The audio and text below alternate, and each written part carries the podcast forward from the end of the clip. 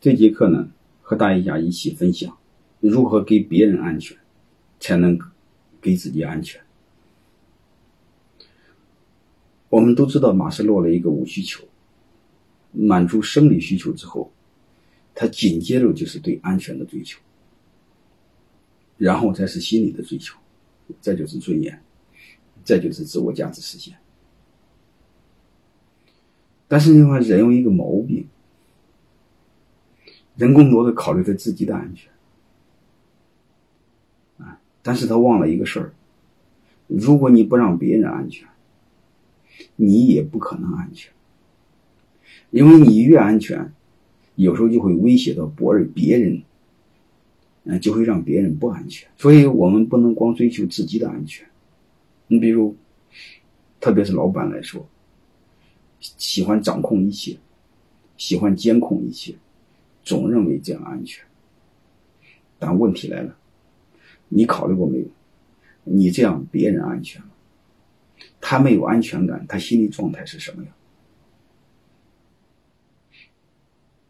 啊，这是我们每个人要考虑的话，考虑的。你比如你把他逼急了，会是什么状况？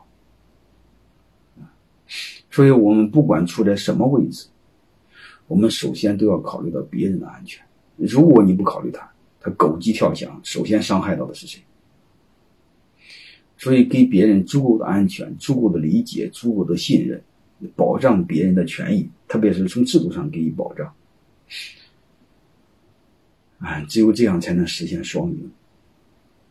今天重点就谈这个，好吧？有时候我们对这个东西想的有点太狭隘。嗯，第一个，我想从多个维度上谈。第一个维度是给小股东安全，还有一个给员工安全。还有一个是给供应商、渠道商安全，还有一个就是对其他人讲来说，我们要给老板安全。种种种种种，我们所有一个所有的人都要做一个有良心的事儿，然后给社会安全。从内部来讲，一二三四来讲，其实很简单，就是通过制度的安排，让所有人都感觉安全感。如果没有制度，你会发现谁说了算？权力说了算。权力是谁控制权力？人控制权力。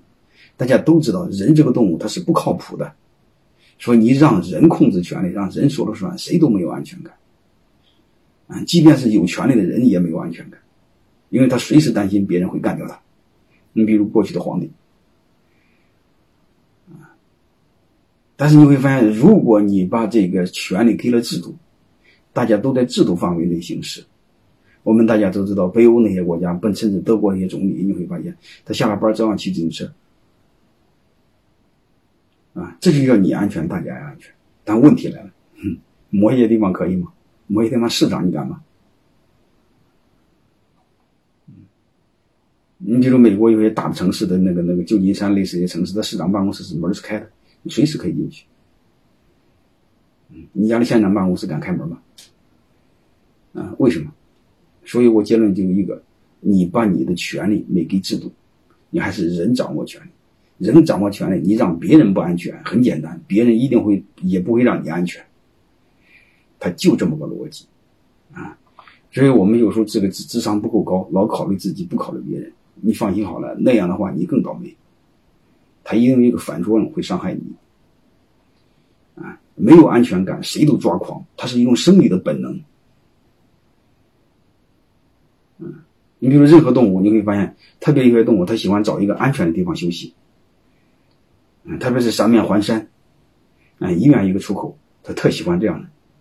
嗯，实在不行，它就找一个洞。为什么？安全嘛。吃饱了之后，第一、第二本能就只要吃饱，第二本能一定是安全。所以你不给别人安全，别人也不会给你安全，别人内心会狂躁，很抓狂。他时时刻就是这样，他的生命就就就就就就就就不一定被保，他会随时受到侵害。所以他的感安全感越差，他都越往最坏处想，越往最坏处想，他就往最坏处准备，他往最坏处搞搞搞你。如果你要给他一点小权利，他会牢牢的掌握着。他为什么他就没有安全感？你看婚姻当中，你看有些不自信的女人，她牢牢控制她丈夫，两手抓，结果是你看越抓丈夫跑得越快。嗯，其实就这么简单，你越抓你越控制，他就越没有安全感。所以最终导致的是两败俱伤。你看如此简单，我们很多人就是不明白这个事儿，好吧？其实结论就是一个一个东西，权利不要给人，人这个动物喜怒无常，嗯，尽可能权利给规则，大家共建规则，其实都安全。